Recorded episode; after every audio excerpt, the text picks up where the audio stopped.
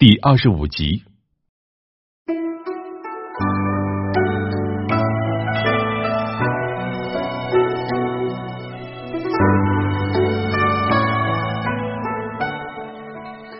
学子们读朱熹等诸如著作，勤政的皇帝也不例外。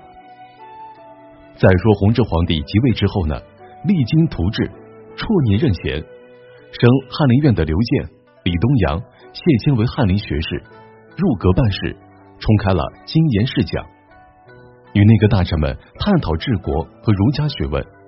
弘治皇帝又启用之前南京兵部尚书王树为吏部尚书。升礼部侍郎徐图为礼部尚书，升贵州提学副使彭绍为刑部尚书，万安、尹弥、张颖等纸糊阁老、泥塑尚书全部清理出了朝廷。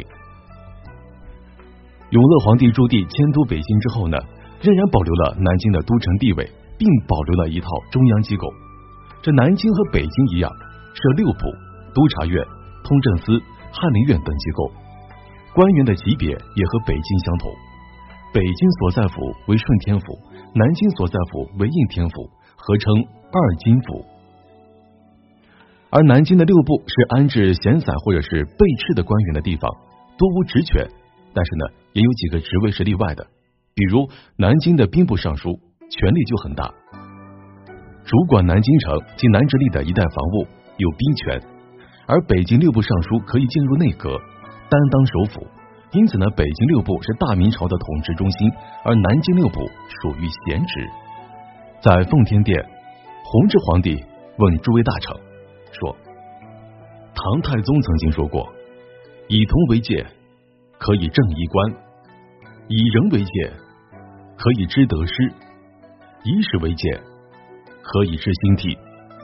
如今呢，朝政紊乱，各位爱卿说，我朝。”应该怎么办呢？这吏部尚书王叔奏道：“鉴于前朝宦官、特务机构专权乱政的教训，应该对宦官和特务机构严加管束。”弘治皇帝点头称是，下旨宫中太监以及东厂锦衣卫不得任意行事，只能奉守本职。而此后呢，司礼监掌印太监李广等人贪财稍稍收敛了。东厂锦衣卫大是能够执法公允，用刑宽松。弘治皇帝又问了：成化年间暴乱不断，有几次声势还特别大，应该怎样预防内乱呢？刑部尚书彭绍奏道：承载地方从政多年，知道百姓如果能吃得上、喝得上，就断然不会造反的。弘治皇帝点头称是。礼部尚书徐复接着奏道。要想让百姓吃得上、喝得上，皇宫和大臣们就应该力求节俭，减少开支和供奉，不大兴土木，不浪费钱财，这样就会缓解天下百姓的负担了。弘治皇帝点头说好，便一再下诏，禁止宗室侵占民田，鱼肉百姓，又多次下诏减免一些地方的夏税、秋税。弘治二年，弘治皇帝采纳了几世中孙须的意见。追赠于谦为太傅。到了五月呢，开封黄河决口，弘治皇帝命户部侍郎白昂领二十五万人修治。未久，黄河又于章丘决堤，由汾水入海，漕运终绝。自永乐皇帝朱棣迁都北京之后呢，漕运特别重要，沿漕河所有州郡都设有通判议员，每县设专管漕河的丞相议员，专任漕河使。受工部都水司的直接管辖，但是呢，到了成明化年间，这些专职官员都被各省委以奸杂或因治理河道差事既苦又难于升迁，都不尽其职，整个漕务日益松弛，甚至是无人过问。针对此情呢，山西太原人工部都水司郎中王琼奏请朝廷说：何时人员编制，革除地方所谓兼差。责令专司河道本职，弘治皇帝采纳。这王琼呢，身材非常魁梧，相貌堂堂，年少的时候就显露出才能和胆略。二十二岁中举之后呢，在平定周游关山时，写下这样的诗句：“丈夫生儿国有志，何必临渊去献鱼？二十六岁中了进士之后呢，不久便升迁为郎中了。因为漕河治理，官府每年向民间征集扫草数量巨大，官吏通过征集呢，从中大量贪污，同时呢，每年所征扫草腐烂无稽，百姓负担逐年增加。针对此情呢，王琼带着陕西临洮人、工部都水司主事彭泽亲自组织稽查核对。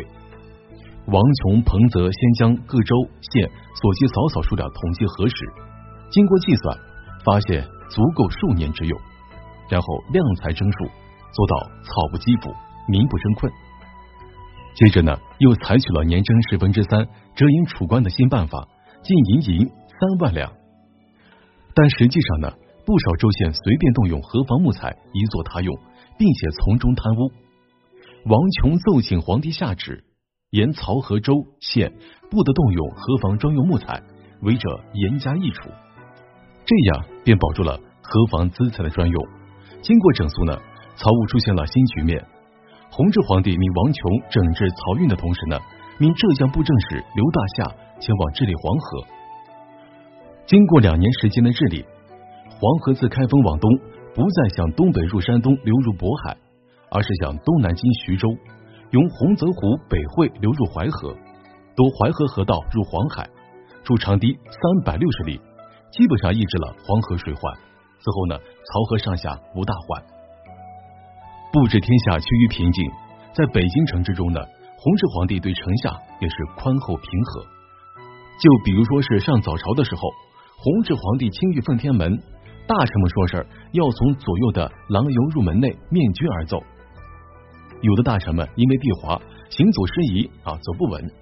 弘治皇帝不仅不问罪，还从奏本当中有错字的时候呢，也不求问。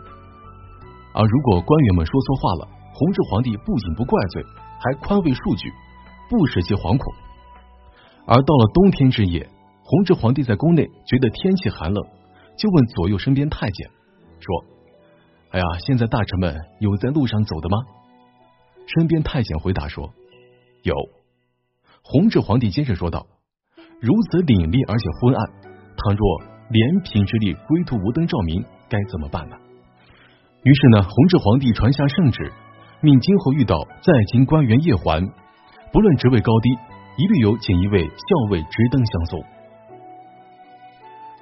由于幼年生活的坎坷，弘治皇帝一直都是身弱多病，但是呢，弘治皇帝却勤于政事。不仅早朝每天必到，而且重开了五朝，向群臣咨询治国之道。弘治皇帝常召内阁大臣们至文华殿。这文华殿是什么地方呢？文华殿虽是太子逝世之所，但是呢，经常由皇帝变殿。在文华殿呢，弘治皇帝让内阁大臣们共议众大臣的奏章，写出批词之后呢，自己再批改颁发。李东阳非常高兴的说。天顺以来，三十余年间，皇帝召见大臣，都只是问上一两句话，而现在却是反复询问，讨论详明，真是前所未有啊！朝臣们欢喜，宫中太监们气焰就不旺盛了。而在这些太监当中呢，最心急的太监就是张忠了，因为宫外的石彪、银珠、张茂都等着他来实施大业呢。弘治皇帝婚后呢，张皇后一直未孕。张忠觉得，哎，这是个机会，便将百两黄金全部送给司礼监掌印太监李广，求他举荐。这李广得到石彪、张忠父子的厚礼，自然是特别用心。小小张忠破格担任司礼监的谏臣。